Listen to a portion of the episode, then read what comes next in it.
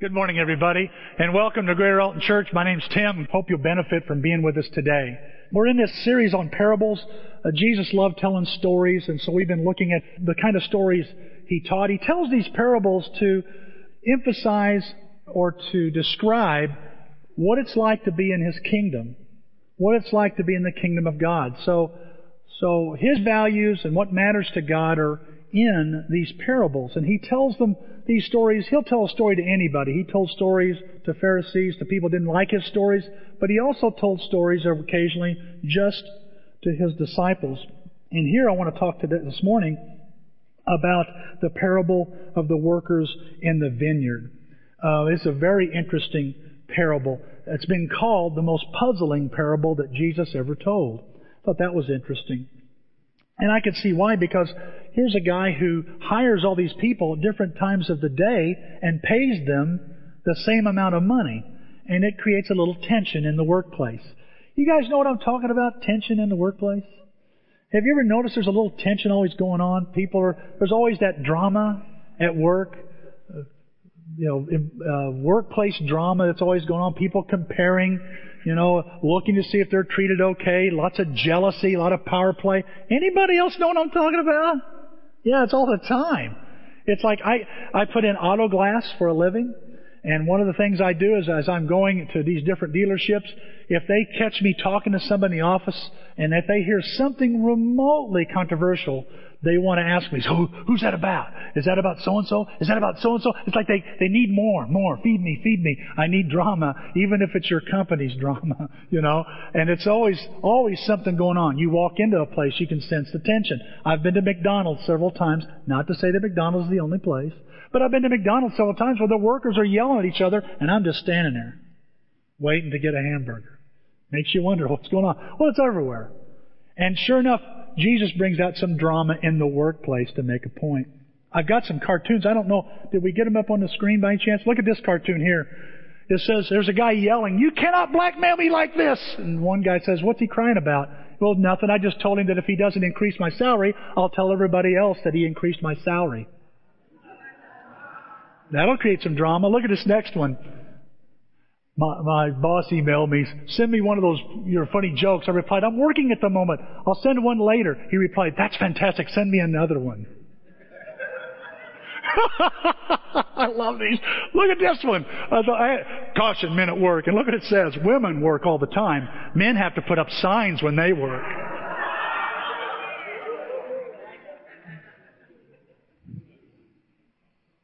Hope Donald Trump doesn't see that. Okay, look at this one.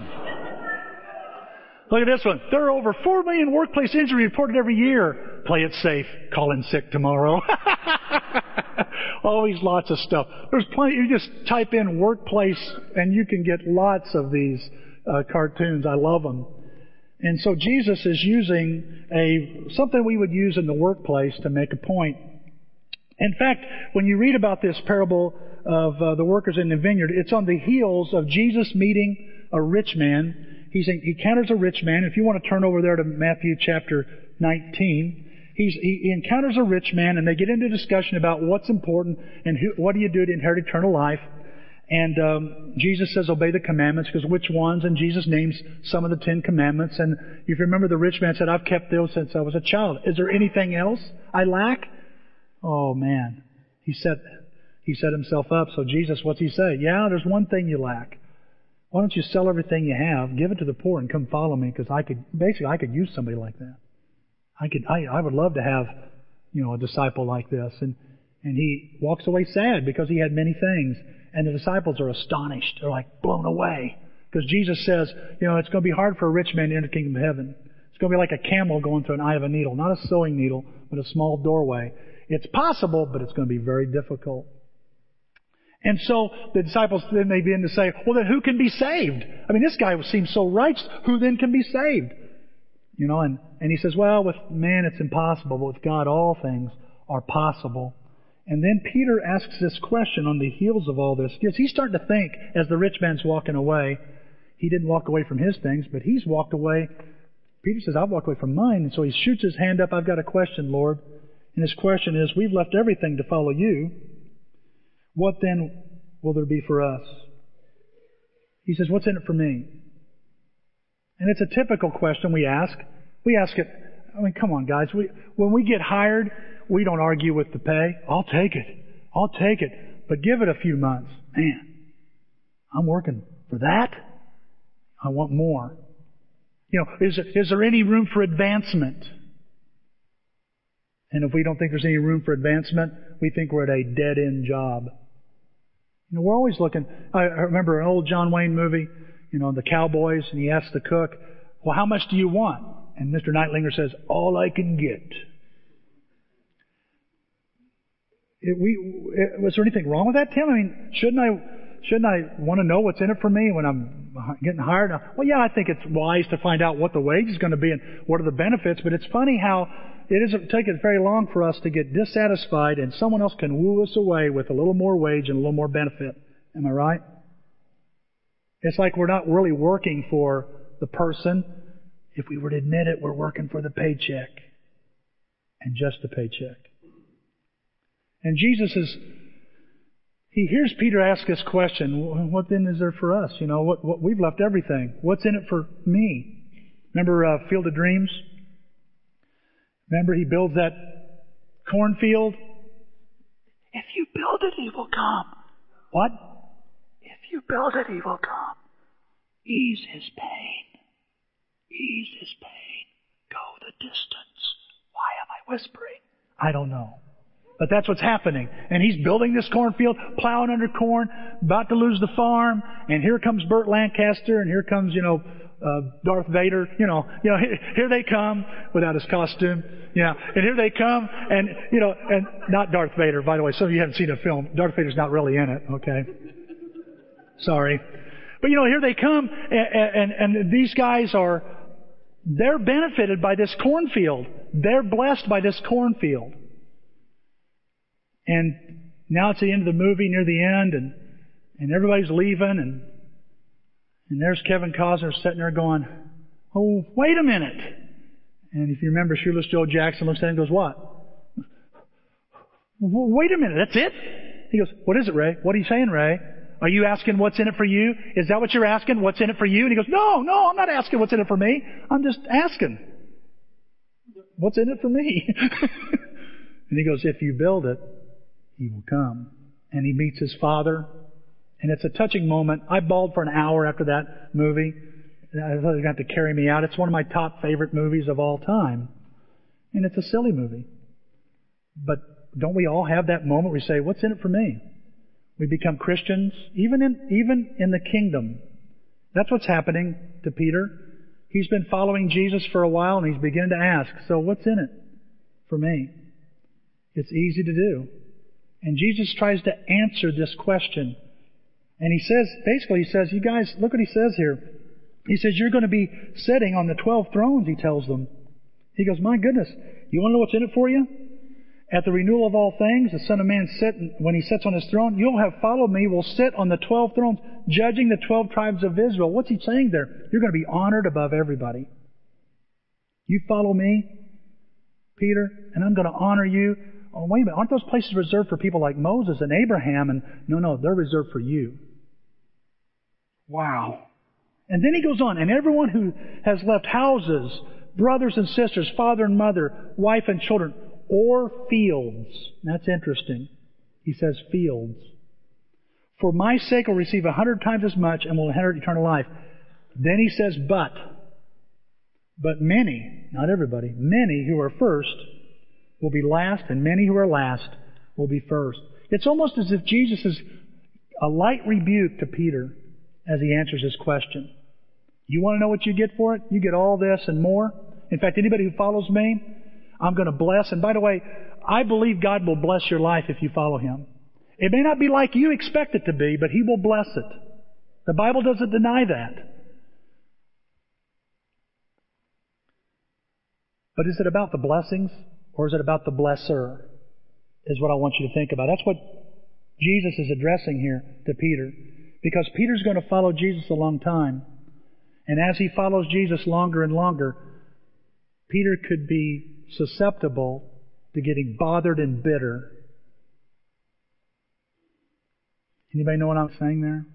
As we get longer and longer in the kingdom, we can find ourselves getting bothered and bitter. And he says, You know, Peter, I don't want you to end up last in this. I want you to be first.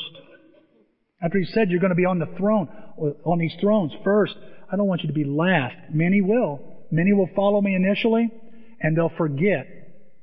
They'll forget some things. He's basically telling them, you know, you need to appreciate some things. Always remember these things, Peter. And that's what I'm noticing in this parable. You know, there's a lot of, lot of different interpretations of this parable.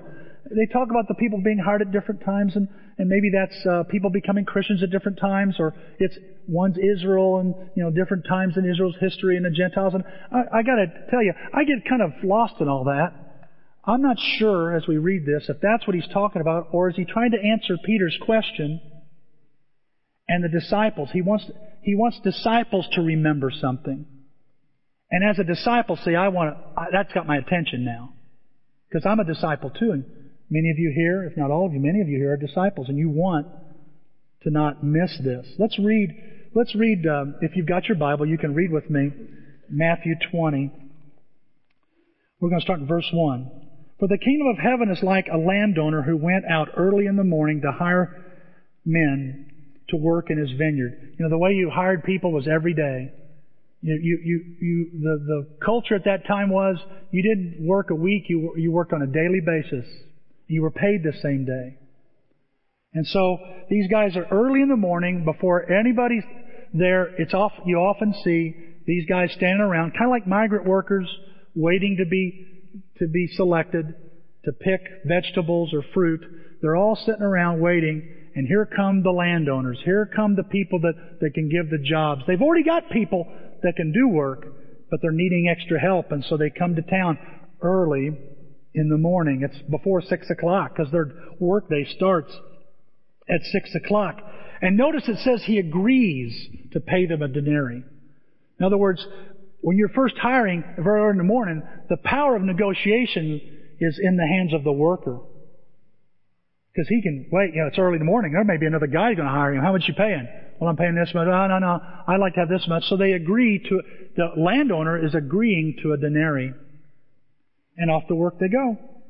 About the third hour, let's see, 6 plus 3, 9, 9 a.m., third hour, he went out and saw others standing in the marketplace doing nothing. It's very important that you catch that phrase there. They're standing in the marketplace and they're doing nothing. And it's 9 in the morning. Part of the day is already gone. He told them, You also go and work in my vineyard, and I will pay you whatever is right. He doesn't even give them an amount. He just says, I will pay you whatever's right. So they went. He went out again in the sixth hour, that's noon. The ninth hour, that's three in the afternoon, and did the same thing. Saw men standing around, told them he'd pay what's right. They go to work. About the eleventh hour, that's an hour before quitting time. Five o'clock. An hour, the eleventh hour, he went out and found them still standing around. There's guys standing waiting for somebody to hire them. Maybe they decided just to stay in the marketplace. They've about given up by this time. But they're they're there and he sees them and they're doing they've been standing around here all day, he says. How long you what are you guys doing standing around here doing nothing all day? And they go, Well, no one will hire us. They want to work, but nobody will take them. Well, you go and work in my vineyard too. When evening came, the owner of the vineyard said to the foreman, Call the workers and pay them their wages, beginning with the last ones hired and going on to the first. The workers who were hired about the eleventh hour came and each received a denarii. They received a full day's pay, folks, for an hour's work. So when those came who were hired first, they expected to receive more. Well, if you paid him, uh, maybe we're going to get a bonus here. But each one of them received a denarii. When they received it, they began to grumble against the landowner. These men who were hired last worked only one hour, they said, and you have made them equal to us who have borne the burden of the work and the heat of the day. In other words, we've worked all day and you're giving us the same pay as you gave them? No, no, I'm giving them the same pay as I gave you. That's what we're saying. No, you're not. You're saying something else. That's basically what's happening here. Verse 13. But he answered, then he answered one of them, friend, and he's not meaning like you're my buddy. He's saying, friend, he's being kind to the man. I'm not being unfair to you. Isn't it interesting? God is, God is kind to complainers. Aren't you? You're lucky, guys. We are so fortunate that God is kind when we're bumping our gums complaining. Says, I'm not being unfair to you, and he makes a very clear statement. I'm not being unfair. You think I'm being unfair. I'm not. Didn't you agree to work for a denarii? What's the answer, church? Absolutely, yes. Did you, didn't you agree to do that? Take your pay and go. He says, take your pay and get out of here. Stop whining. Then he says, I want to give the man who was hired last the same as I gave you. Don't I have the right to do what I want with my own money? Or are you envious because I'm generous? So the last will be first, and the first will be last. Jesus is explaining his answer a little more detail to Peter, who's asking, What's in it for me? It's almost like, again, he's rebuking Peter and perhaps even warning Peter, You don't want to be last. I want you to stay first, Peter. I want you to keep that motive of yours, that attitude. It's not the amount of work you do or even how well you do it sometimes as much as the attitude in which you embrace it. You know, I've, I, have i have hired a lot of people. A lot of people quit. I've fired a few. And I got to tell you, the, there was, I had one guy in particular I had. He was so fun to be with, and he was such a lousy worker. I mean, he just did not earn very much, but he was such a blessing to have around. I thought about just keeping him for comic relief, you know. I, I just liked, there's just something about attitude. People will tell you they hire more out of attitude than aptitude. I'm not saying aptitude isn't important, but man, attitude sure is.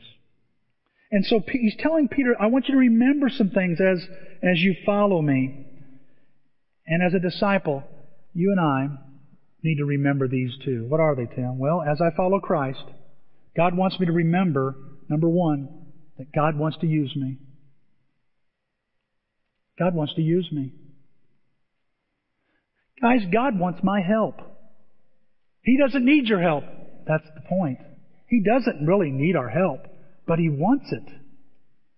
This vineyard, this guy that owns this vineyard, which by the way, I know, um, forgot to tell you, the landowner represents God, of course. The workers represent those that follow Him. And the vineyard is the most cherished thing of, of God. The, a vineyard owner or a, a landowner, he cherished his vineyard that needed constant care. Well, what's the vineyard? What's the vineyard represent? People. In Isaiah 5, it's Israel. And here, I believe he's not only talking about Israel or the Jewish, Jewish people, but the Gentiles as well. It's the people he dearly loves. He wants them to have the gospel, the good news. But he wants my help. He wants me to use my time and my energy in his kingdom. Again, verse tw- uh, chapter 20, verse 1 and 2, the kingdom of heaven. Here's a value in the kingdom of heaven, Peter. And Tim, you need to hear this too. In church, you hear this. It's like a landowner who went out early and he got some workers. He hired them. And he sent them into his vineyard to work verses 3 through 7. At 9 in the morning, he goes back out.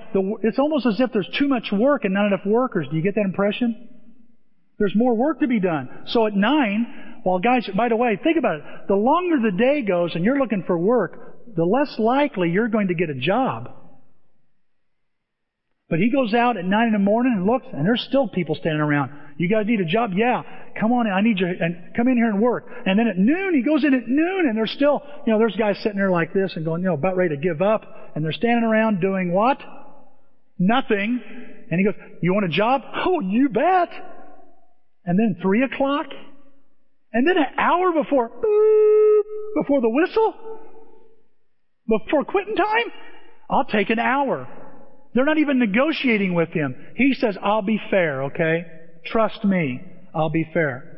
So they're not working for the wage, they're working for the wage giver. You see that?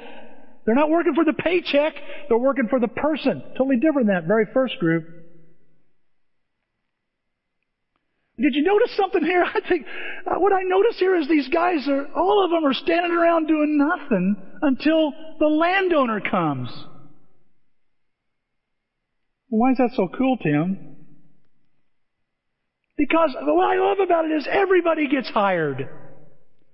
God wants everybody. He wants to use everybody. But you know, I'm only going to be there an hour. You know, some people think the reason the landowner gave the denaries the full day to the guys that worked one hour is because they accomplished more in one hour than the others did in 12. Really? You really think that's what Jesus is trying to say? Now, I know some people that can do a lot in an hour, but I don't know. Another person said, well, maybe they gave a brass denary, a silver denary, and a gold denary. Come on, they're arguing with him. He gave the same one that we got. What was so cool, whether I come late in the game or I'm Oh, crusty old as Abraham himself, God wants me in the kingdom. God wants me in, in His place, in His vineyard, and He wants me not to be standing around. He wants me to be productive too.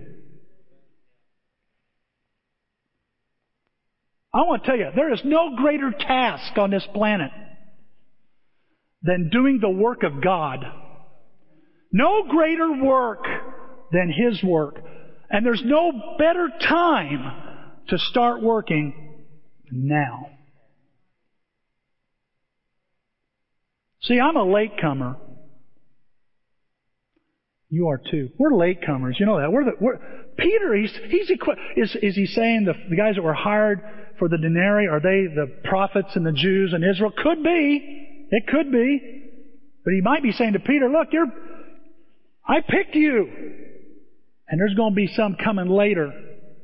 And I want all of them. Because if they're not working in my vineyard, their life is a waste.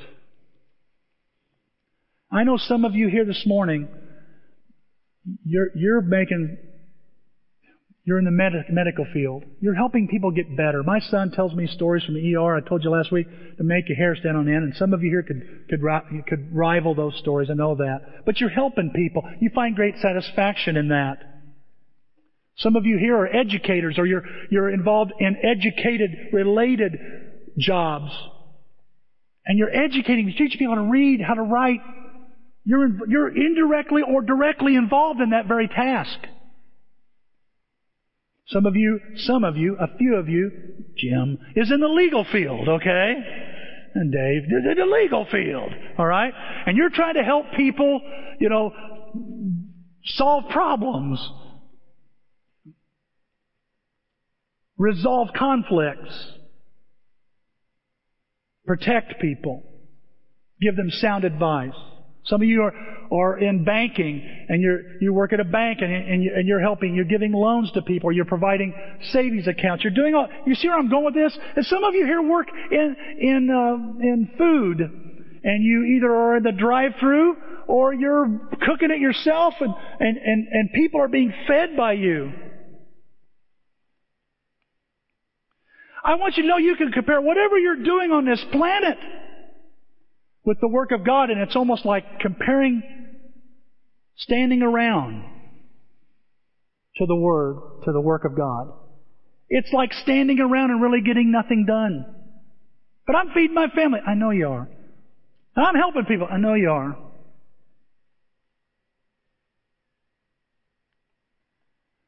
But there's no greater work than the work of God.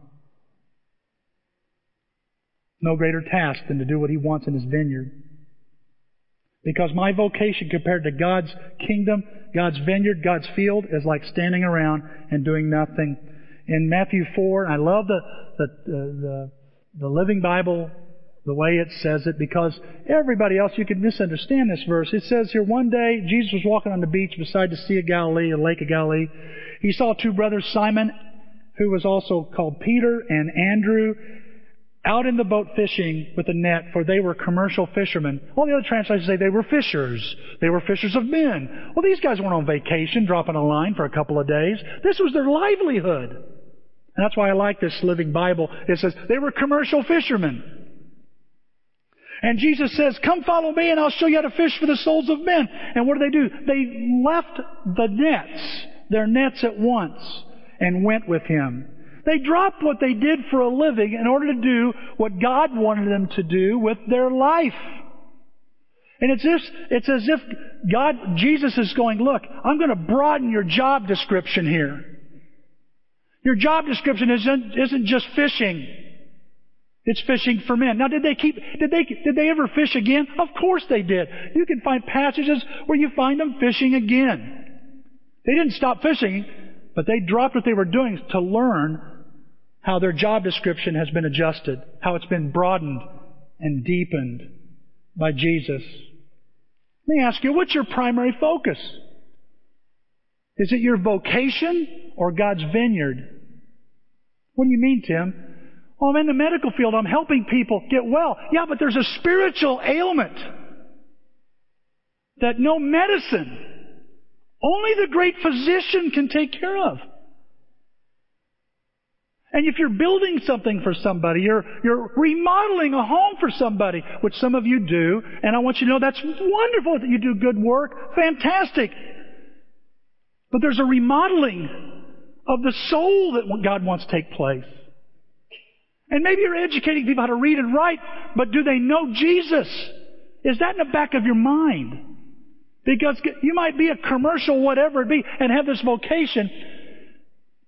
But if it's not about working in the vineyard, the people of this world, guess what, guys? We're standing around really getting nothing accomplished.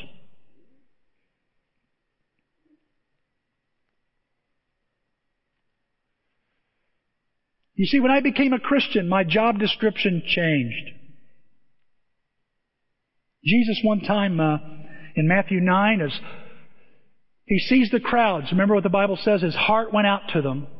He had compassion. Why? They were helpless and harassed like sheep without a shepherd. They didn't know where they were going. And he looks to his disciples. He says to those following him, he says, the harvest is plentiful, but the workers, there are just not enough of them. There are few. Ask the Lord of harvest, therefore, to send out workers into his harvest field. God says, I need help. Well, he don't need our help. Well, God says, I want it.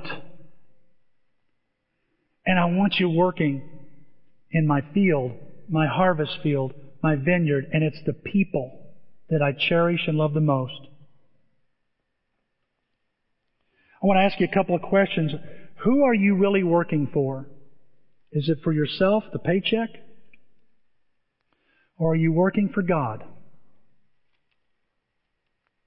Are you working for that paycheck? Or are you working for the Lord? Ask yourself another question. Are you moonlighting?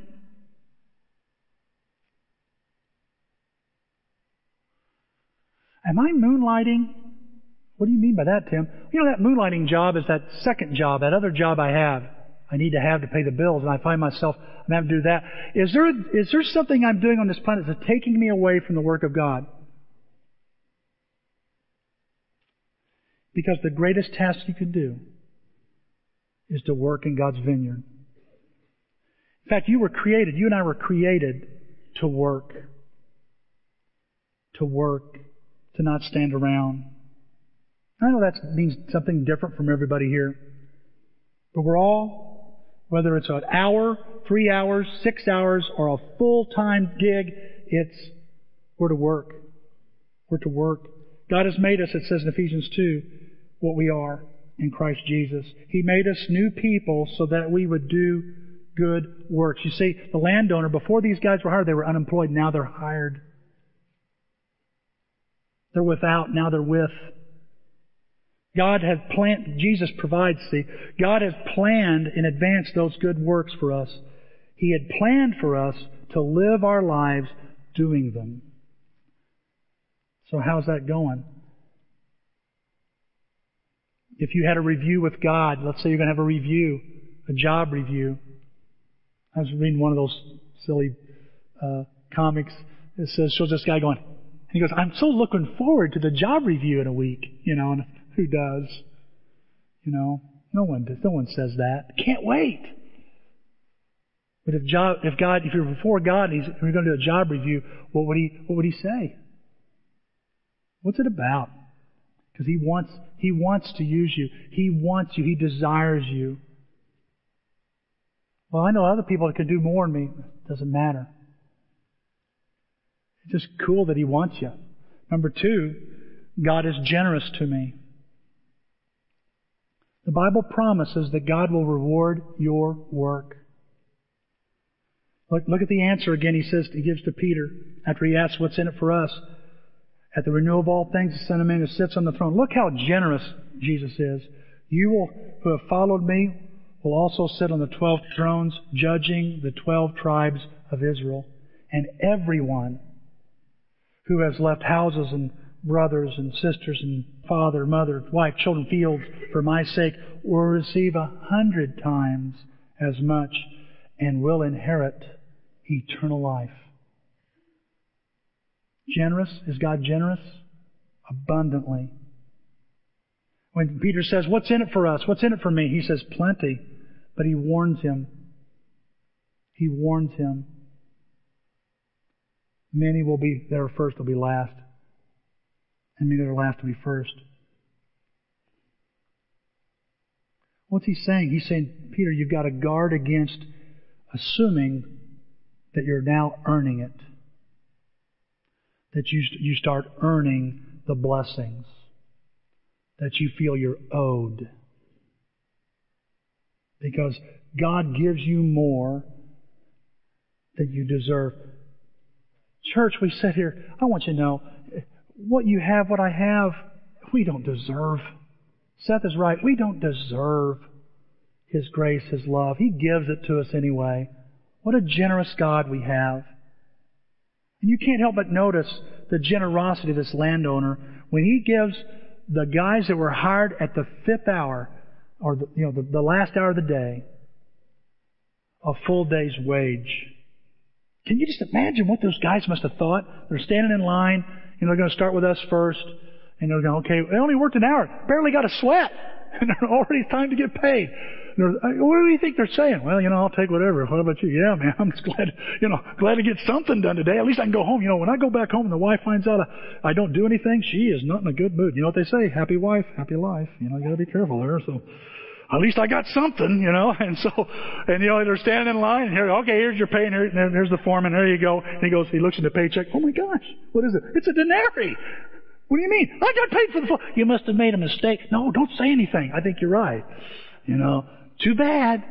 You know, you've already signed it. Bye. No, uh, they got to be going. This this is can't be right.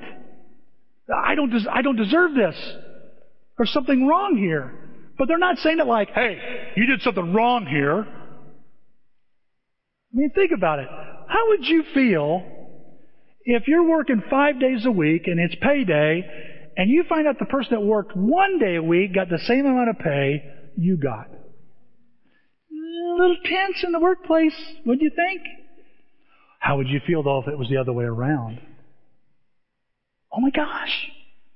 Are you serious? Are you crazy? I mean, you read this. This is not good business practice. Is it? Who does this? Who pays people a full day's wage and they don't put a full day in? That's crazy. A lot of people would say that's poor business. But God's not in the business business. He's in the kingdom business. And He's simply saying, I want to be generous. And whether we're hired, whether we came in early, or we've just showed up like Cheryl did just a couple of weeks ago when she was baptized and she's finally here today, you know, it's good to see her here. You know, it's whether you showed up to the show later or earlier, doesn't matter. God's good. He's so generous. He says in verse 14, he tells these people who are grumbling, I want to give the one who is hired last the same as I gave you. Guys, listen. The rewards in the kingdom of God are not given out of debt or duty, but out of grace, out of love, out of a heart that's generous. And God wants, Jesus wants Peter God wants you and I to remember this. Look at these verses here up on the screen. They're from Psalms. Look at this, this passage from Psalms. You open your hands. God is not tight fisted. You open your hands and give every living thing all that it needs. Look at this. Look what David says here in Psalm 16. He says, Lord, you give me all I need. You support me. You give me my share. We sing a song like that, you know, my deliverer, my portion. He's saying, you give me what I need. You support me. You give me my share. Well, what's that share look like? Well, in Psalms 23, David says, because the Lord is his shepherd, he goes, I don't lack anything. In fact, my cup, he says in verse 5, runs over. God gives me so much more. I can't hold it all. And it's important. I, I want you to know I, I have to tell myself this because the longer I'm in the kingdom, the more I start thinking I'm owed. I start thinking, you know, I, I think I, I need a little more than what I'm getting. And God has given me so much already. Hasn't He given you the same? Because the third thing we should never forget is just as important as the other two. And that is that God is fair with me. He's fair.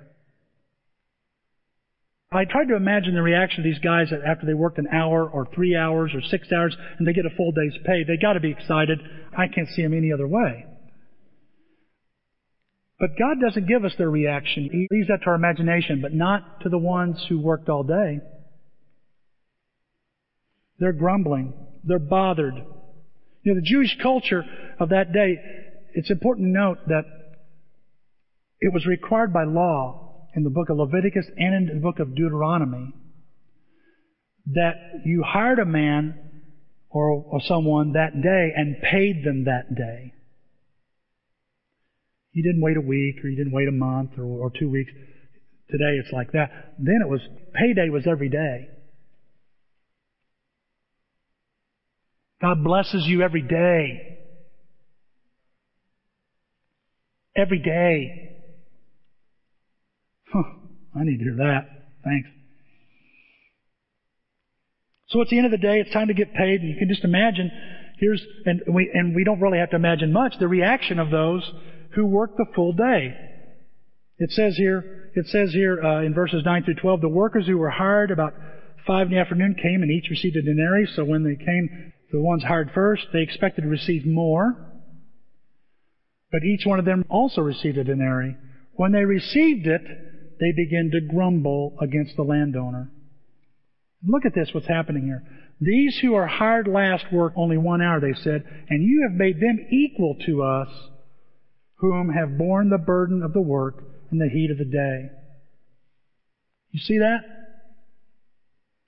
They're upset. And what are they doing? They're comparing, competing, and complaining. Let me say it again. They're comparing, competing, and complaining. Does that describe the workplace? Lots of that going on, isn't there? A lot of comparing.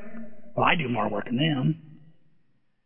I can't believe they still got that person working here. They need to fire that person. If I was managing this place, I would clean house. But you're not. Man, I can't believe they're letting them off. Oh, if they only knew how many pencils that guy's taken. How much they watch YouTube. Why, they're supposed to be working. So what? It's the World Cup. You know, guys, we, did you hear about what so and so said at work? Did you hear about that? What? Well, yeah, they said this about you. Blah, blah, blah. Wham, bam, pow, pow. Competing, comparing, complaining. And it kills the workplace. God is not concerned. He's concerned about it, I guess, but I, I, I wonder, does it exist in the kingdom? Do you think any of this exists in the kingdom? I'm not sure which way it's spilling over either. Is it spilling over from the workplace or spilling over from the church? You know, that's something to think about.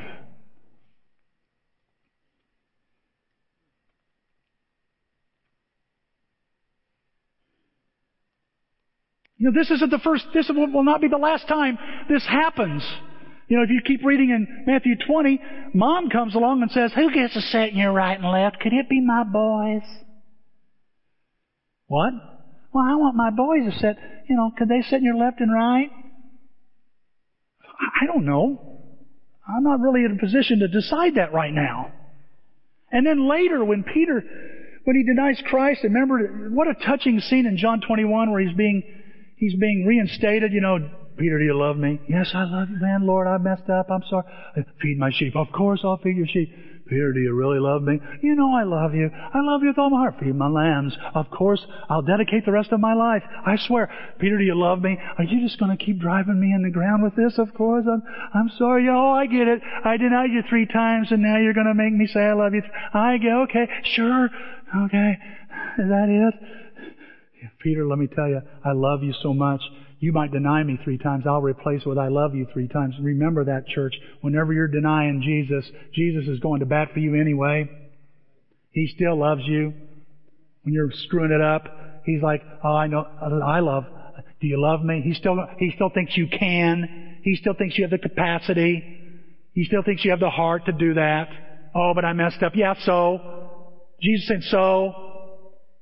And, and, and, Peter's like, okay, I get it. Oh, oh, thank you, Lord. He goes, and guess what, Peter? You're so, you're going to be so faithful. Let me tell you how I know what you said to me. I can go, take to the bank because you are going to die for me. And Peter's like, really? Yeah, you're going to die for me. And he sees John in verse 20, and he says in verse 21 to 21, yeah, well, what about him? What? what about him? Look at it says there. He says, Lord, what about him? He's talking about John. You know, he's the guy that your favorite guy, you know, Mr. Brown noser. Well, you know about John. He's leaning against you in the Lord's Supper. You saw the picture on Easter. Leaned up against Jesus. He's the closest and dearest friend, the one who Jesus loved. And, and you know, he never left Jesus' side. What about him? What's going to happen to him? And Jesus, look at his answer. If I want him to remain alive until I return, what is that to you? What's he saying to Peter? It's none of your business. Why are you worried about that? You must follow me. Why are you so caught up in that? Because we just do get caught up in it. That's why. We compare. Well, how come they got the husband or the wife? They got married. And I'm still single. How come God blessed them with children? I'd love to have children. How come God blessed them with good children? How come? How come they got the car? Where'd they get that money? How come I've been going to church here since 19? No, I've been here since the beginning, guys. You can't t- listen. I can't. I, I will not lie to you. There's been many times I've thought, well, how come I don't get a little more respect?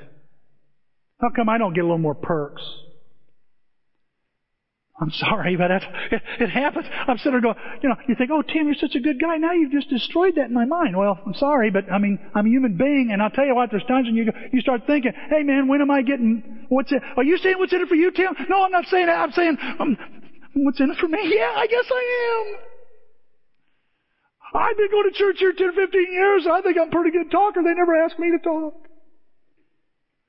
I, I, don't understand. I just don't understand, Tim. Well, what's the problem? Well, you know, you selected this, you let that person be a leader. They've only been here two years. They don't even know what all the light switches are, and you let them lead. I've been here ten years, giving lots of money. How much money do they give? I'm being funny because it's too painful when you start thinking about it. We do compete and we compare. We say we don't. We're all one in Christ. Neither Jew, slave, free, Gentile. We say that, we agree with the scripture, but in our hearts we compare. How can that person do that? How, how come that person gets the nice car and I'm still driving this egg beater? Why, when's something good going to happen to me? Listen to ourselves. What we're really meaning is, when am I going to get what I want? What's in it for me? And Jesus, if he could talk to us today, I think he'd say, you know what that's going to do? That's going to make you from being first, really, really first. And by the way, Jesus says in John 20, doesn't he say to them, if you want to be first, you're to serve? You're to serve. And what happens? Everybody wants, they want the perks. And that desire, I believe, to want the perks comes from a lack of following the person. And it's about the paycheck. I say that to my own shame. I don't say that to belittle anybody here because I, I, there's been so many times I've done the same thing. I start thinking about me and not thinking about the Lord. You see, God blesses us not based on seniority. Uh, you know I learned from here? That doesn't God bless everybody the same thing? Yeah, but he, but it's different for everybody. So really, in a way, God blesses people differently, and I should be content with that. Somebody may have great success. I should praise God. I should praise God and be happy for them instead of bitter and bothered about it and ask myself, it isn't fair. I mean, that's what the guys say. It isn't fair. And what's he saying? He says, I'm not being unfair to you. God makes it real clear. I'm not being unfair. Didn't you agree to work for this denarius? Yes, I did. When you signed on, did you? Yes. How many times have, have you said, Lord, you don't have to give me any more. I've got plenty with the cross. Have you changed your mind? And then he says, I want to give. I want to be generous. And don't I have the right to do with my stuff what I want to do with my stuff? And what's the answer? Yeah. Then he asks, Are you envious because I'm so generous? In other words, he wasn't saying, I'm giving more to these people because I don't approve of you. I'm being generous, is all. And what you've got and what they've got both say, thank you. Both say, I want to reward you. And so Peter is being challenged here, and perhaps, I hope, many of us here are being challenged the same way. That we need to trust in God's goodness and justice and trust that He'll be fair with us. Uh, there's a verse that I've grown to appreciate over the years. It's in Hebrews 6 here as we close. And I want you to look at this verse with me if you would. God is not unjust. Now this is written by a man with Hebrew heritage. Some people believe the Apostle Paul. Some think Apollos. He has Hebrew heritage, which means he knows the history of Israel. How many times God has come down on Israel. He's blessed them, but he's also had to discipline them with captivities. With several captivities. Syrian, Babylonian, and Persian captivities and Roman captivity on top of that. And it's going on currently. And he says God is not unjust. A lot of Jews would say, God, why are you doing this? You read the Psalms, you read the Old Testament, the prophets, and every once in a while they'll start complaining to God. Why are you letting this happen? Why did this happen to me? I don't think this is right. I think it's unfair. And here's a Hebrew writer who's familiar with all that. And he says, through the inspiration of God, God is not unjust. He will not forget your work. He says to the Christian, Hebrew and Gentile alike, God is not unfair to you. He'll never forget what you've done. The work and the love you've shown as you've helped His people, vineyard, His cherished, most cherished possession, and continue to help them. We want each of you to show this same diligence to the very end. He said, you keep working. Why? Because he will not forget your hard work. He'll reward it. So that you, so here, so that what you hope for may be fully realized. There are some rewards you and I are yet, have yet to receive from God. To see Jesus face to face, what an amazing experience that's going to be. You looking forward to that? To see Jesus Christ that you believed in by faith face to face? To be in His presence? What an honor. I can't work hard enough on this earth to receive that.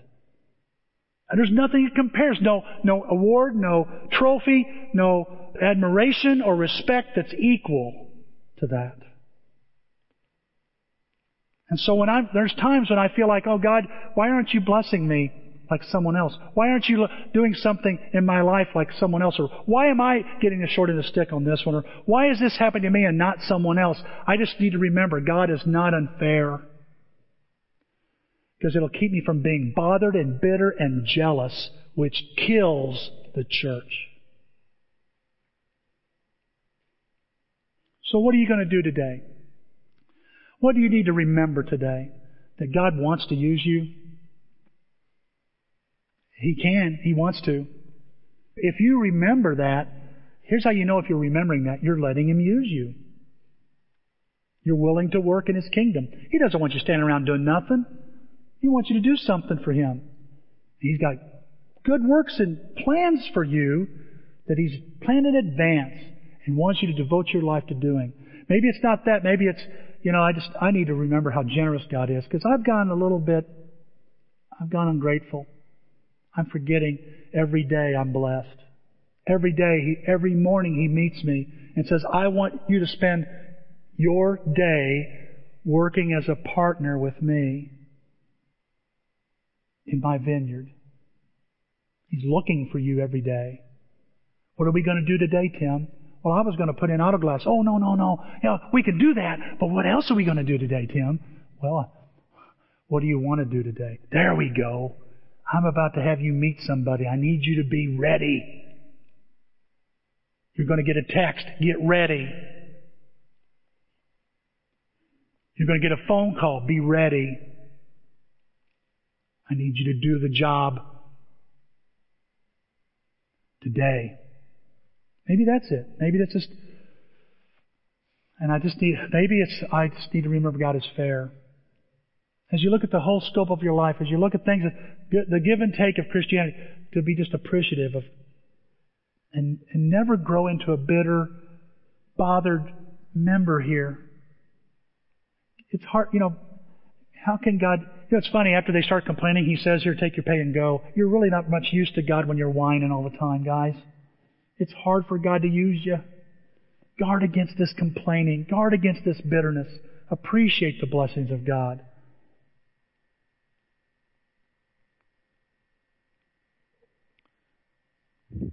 That's what that card's for in your bulletin. Gives you a chance to write maybe a decision, a prayer request, I don't know, whatever you need. Maybe you're more confused because this is a puzzling parable. Write that down then. That's all right. I, I, am a big man. I can take it. So just whatever. I, this is your opportunity to get God's help. Let God help you. We're going to sing a song after I pray and give you a chance to fill out them cards and write your thoughts down. Maybe a decision you've made, maybe a prayer request. And then we'll sing another song and take up all those cards. And may God bless you. May God bless you beyond your imagination. May do things beyond what you can ask or imagine. And may He bless you beginning this morning. Let's pray. Father, thank you for this morning, Lord. Thank you for this, for your word. What an interesting parable, Lord, about the workers in the vineyard. Father, I don't know when where I fit in this sometimes I, you know, uh, I just know that I know that I'm a part of the workforce in your kingdom, Lord, and we are part of your workforce. And Lord, it doesn't matter when you called us, maybe you called us at an early age or later in life, you want to use us. And Father, so we, we pray today that we'll, we'll renew that, that commitment, renew ourselves, uh, renew our commitment to you and to ourselves to our commitment to you uh, and our job, the job description that you're giving us to be more than what we do on the planet, but be more about what we do with your blessings and in your kingdom. Father, give us a spiritual, a keen spiritual mind this morning to see spiritual application of how we can use these things beginning today. Father knows there's some people here that used to work really hard. They've, they've backed off. They're and, they're bothered, they have been bitter, they've been hurt. Father, I pray you renew their, their strength, their heart as well. Give them, give them uh, more motivation and more desire, Father, to work in your vineyard, Lord. Father, I pray for those of us here that wonder what what could what could you know God do through me. Show them what that you can use them, Father. I know we all compare Father, could we just set that aside and not look so much about who's working alongside us, but look at who we're working for, and that's you. And let that, let that audience of one, Father, you alone, persuade us in, in a manner that will give us a commitment to glorify you and you only. We pray in Christ's name. Amen.